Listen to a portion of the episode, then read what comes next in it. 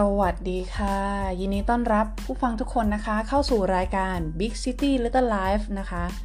ชีวิตเล็กๆ ในเมืองใหญ่นะคะ อ่า ช่วงนี้เนี่ย อ่า ตอนนี้เป็นเดือนมีนาคมปี 2020 นะคะ ปฏิเสธไม่ได้เลยว่า กระแสที่มาแรงสุดๆ นะคะ เรื่องราวที่อินเทรนด์สุดๆ ไม่ว่าจะเป็นในเมืองใหญ่ เมืองเล็ก เอาเป็นว่าทุกที่ในโลกเลยแล้วกัน ก็คือเรื่องของ โควิด -19 หรือว่าโคโรนาไวรัสนั่นเองนะคะ ซึ่งเมื่อประมาณ 2-3 วันก่อนเนี่ย องค์การอนามัยโลกนะคะ W WHO เนี่ย เพิ่งประกาศว่าไอตัวโควิด -19 เนี่ย ได้ได้กลายเป็น pandemic หรือว่าโรคระบาดที่ระบาดเป็นระระดับโลกแล้วนะคะ ซึ่ง ตอนนี้เหมือนกับคนที่เรารู้จักหลายๆคน หรือว่าเข้าไปดูทางโซเชียลมีเดียหลายกระแสเนี่ย ก็ค่อนข้างมีความวิตกกังวลนะเนาะว่าไอตัวเชื้อโรคเนี้ยมันมันจะส่งผลกระทบต่อชีวิต ไม่ว่าจะเป็นเรื่องการทำงานการใช้ชีวิตไลฟ์สไตล์ต่างๆ ของเรามากแค่ไหนรวมไปถึง เรื่องหนึ่งที่หลาย ๆ คนคงสงสัยกันก็คือ แล้วเราจะรู้ได้ไงว่าเราอะ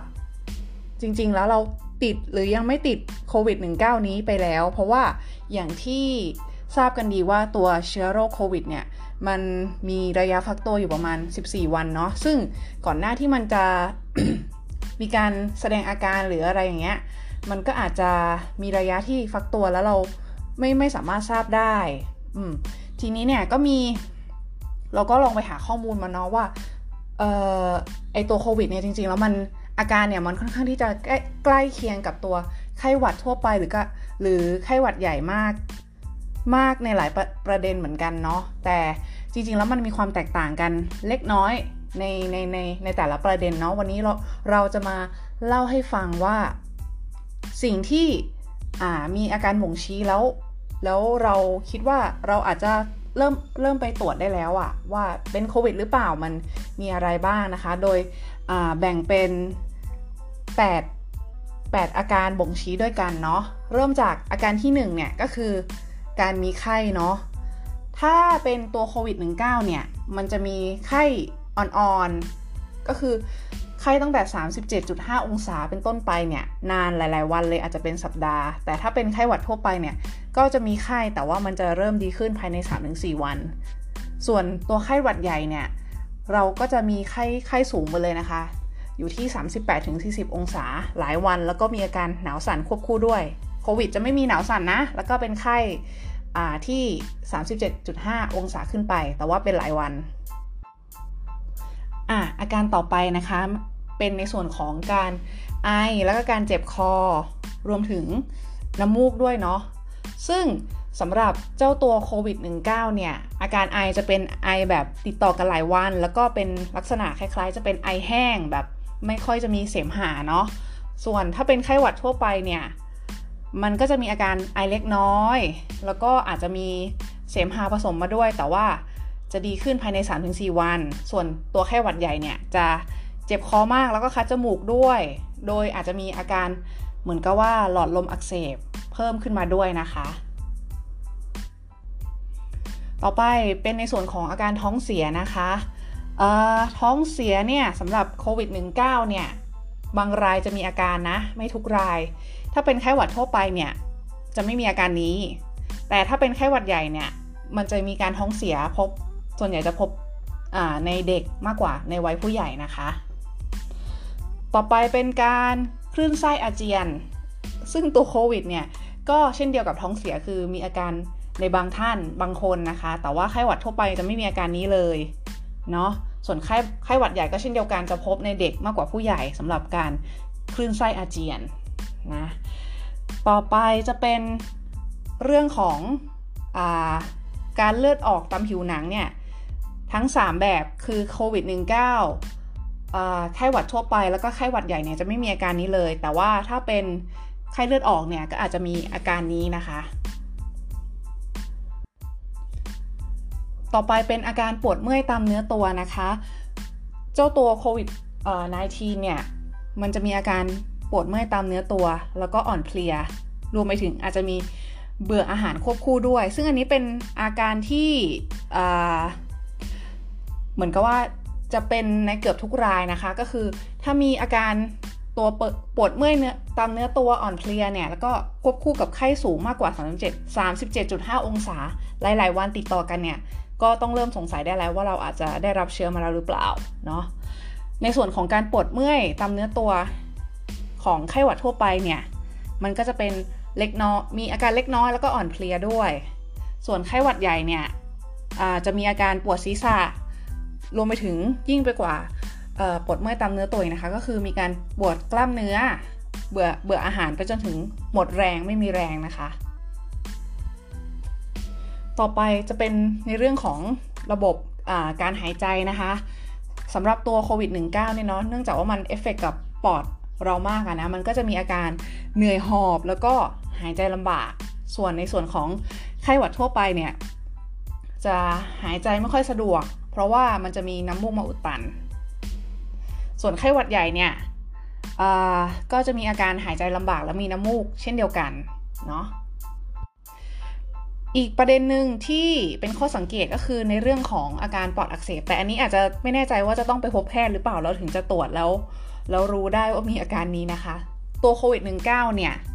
จะมีอาการปอดอักเสบควบคู่ด้วยในอาการในรายที่มีอาการรุนแรง แต่ไข้หวัดทั่วไปเนี่ยจะไม่มีการปอดอักเสบนะคะ ส่วนไข้หวัดใหญ่เนี่ยก็อาจจะพบได้ในกลุ่มที่มีอาการรุนแรงเช่นเดียวกันนะคะ ก็ยังไงสรุปแล้วคือสมมติว่าเราไม่แน่ใจว่าเราเนี่ยเป็นโควิด หรือเป็นไข้หวัดธรรมดา หรือเป็นไข้หวัดทั่วไปเนี่ย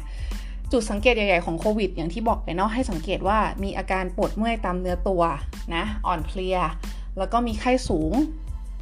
เอ่อไม่สูงมาก อาจจะต่ำๆสักประมาณเลย 37.5 องศาขึ้นไปเนี่ยเป็นเวลาหลายๆ วันนะคะ รวมไปถึงการไอแห้ง อันนี้ก็สงสัยได้แล้วว่า เราอาจจะได้รับเชื้อโควิด -19 มา แล้วก็สามารถไปตรวจได้ที่ตามโรงพยาบาลที่มีการรับ เช็คในเรื่องของตรวจตรวจหาเชื้อโควิด -19 นี้นะคะ ยังไงก็เป็นกำลังใจให้ทุกท่านนะคะที่ ทุกคนเลยละกันที่ต้องใช้ชีวิตผ่านช่วงระยะเวลาที่ถือว่ายากลำบากช่วงเวลาหนึ่งเนาะของของมนุษยชาติเลยแหละ ในการต่อสู้กับเจ้าตัวโรคระบาดโควิด -19 นี้นะคะ ก็เป็นกำลังใจให้แล้วก็เชื่อว่าเดี๋ยวเราจะผ่าน เจ้าตัวโควิด -19 เนี้ยไปด้วยกันนะคะ สู้ๆค่ะทุกคน สวัสดีค่ะ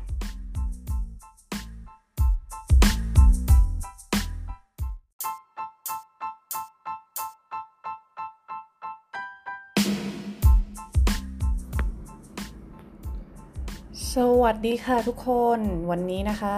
กลับมากับรายการ Big City Little Life นะคะ ชีวิตน้อยๆ ในเมืองใหญ่ของเรานะคะ ก็ห่างหายกันไปนานพอสมควรนะคะ ช่วงนี้เนี่ย โดยส่วนตัวค่อนข้างยุ่งนะคะ แล้วก็มีความกังวลใจนิดหน่อยกับสถานการณ์โควิด -19 ในช่วงนี้นะคะ แต่ว่าไม่เป็นไรค่ะ วันนี้เราได้นำสาระความรู้ดีๆ มาฝาก ชาวเมืองใหญ่เมืองหลวงกันนะคะ โดยวันนี้ เรื่องที่จะนำมาเล่ากันเนี่ย จะเป็นเรื่องที่ว่าด้วยเมืองหลวงเนี่ย มีความสำคัญแค่ไหนกับประเทศต่างๆนะคะ โดยวัดจากขนาดของเศรษฐกิจหรือว่าขนาดของเศรษฐกิจของ GDP นั่นเองนะคะ ซึ่งข้อมูลตรงนี้เนี่ยได้มาจากเว็บไซต์ของลงทุนแมนนะคะ ก็ต้องขอบคุณลงทุนแมนมาไว้ที่นี้เลยนะคะ อะ ไปเริ่มต้นกันที่ เมืองหลวงของประเทศไทยเราอย่างกรุงเทพมหานครนะคะ ขนาดเศรษฐกิจของกรุงเทพมหานครเนี่ยค่อนข้างใหญ่พอสมควรเลยเมื่อเทียบกับทั้ง GDP ทั้งประประเทศนะคะ โดยกรุงเทพเนี่ยมีขนาดเศรษฐกิจอยู่ที่ 41.8%นะคะของ GDP ประเทศไทย ก็ถือว่าเกือบครึ่งเลยทีเดียวนะคะ ใหญ่มาก ๆ เลยทีเดียว แต่ ไปต่อกันที่อีกประเทศหนึ่งที่น่าจะเป็นที่ชื่นชอบของคนไทยนะคะความสำคัญของเศรษฐกิจของเมืองหลวงของประเทศนี้ใหญ่กว่าของกรุงเทพที่มีต่อไทยนะคะ ซึ่งก็คือเมืองโซของประเทศเกาหลีใต้ กรุงโซของประเทศเกาหลีใต้นั่นเองนะคะ ที่มีขนาดเศรษฐกิจอยู่ที่ถึง 49.4%ค่ะ เรียกได้ว่าเป็น 50%เลยละกันของ GDP ทั้งประเทศนะคะ ต่อไปประเทศบ้านใกล้ เรือนเคียงกับเกาหลีนะคะ อย่างญี่ปุ่นเนี่ยก็มีเมืองโตเกียวเนี่ยกรุงโตเกียวเป็นเมืองหลวงใช่ไหมคะ ซึ่งโตเกียวเนี่ยนะจริงๆ แล้วก็เป็นเมืองที่ถือว่ามี GDP ใหญ่อันดับต้นๆ ของโลกเลยด้วยซ้ำนะคะ แต่ถ้าเทียบกับเศรษฐกิจของญี่ปุ่นแล้วเนี่ยโตเกียวเนี่ยมี GDP อยู่ที่ 32.3%นะคะ ก็ถือว่าเขามีการเหมือนกับว่ากระจายความเจริญหรือว่าขนาดเศรษฐกิจเนี่ยได้ค่อนข้างดีกว่า ไทยแล้วก็เกาหลีใต้เลยทีเดียว เพราะว่าเหมือนที่ญี่ปุ่นเนี่ยเขาจะมีเมืองที่เป็นเมืองเศรษฐกิจอยู่หลายเมืองด้วยกัน ไม่ว่าจะเป็นโตเกียวโอซาก้าหรือว่าฮอกไกโดอะไรนาโกย่าอะไรพวกนี้นะคะ ก็จะมีบริษัทหรือโรงงานที่ใหญ่ๆเนี่ยตั้งอยู่กระจายตัวอยู่พอสมควร ต่อไปก็จะเป็นประเทศในแถบยุโรป 2 เมือง สองประเทศสำคัญนะคะไปเริ่มกันที่ปารีสค่ะ ของฝรั่งเศส ก็จะมีขนาดเศรษฐกิจอยู่ที่ 30.5%นะคะของ GDP ก็พอๆกับโตเกียว ถัดมาที่ลอนดอนนะคะ เมืองเมืองหลวงของประเทศอังกฤษเนี่ย มีขนาดเศรษฐกิจอยู่ที่ถ้าเทียบกับเมืองในเอเชีย แล้วก็ไม่ค่อยเยอะเท่าไหร่อยู่ที่ 23.4%ของ GDP ทั้งประเทศ จะเห็นได้ว่า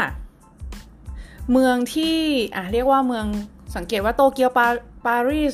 ลอนดอนเนี่ยเป็นเมืองหลวงของประเทศที่จเจริญแล้วใช่ไหมคะเขาเนี่ยจะค่อนข้างเหมือนกับฝาก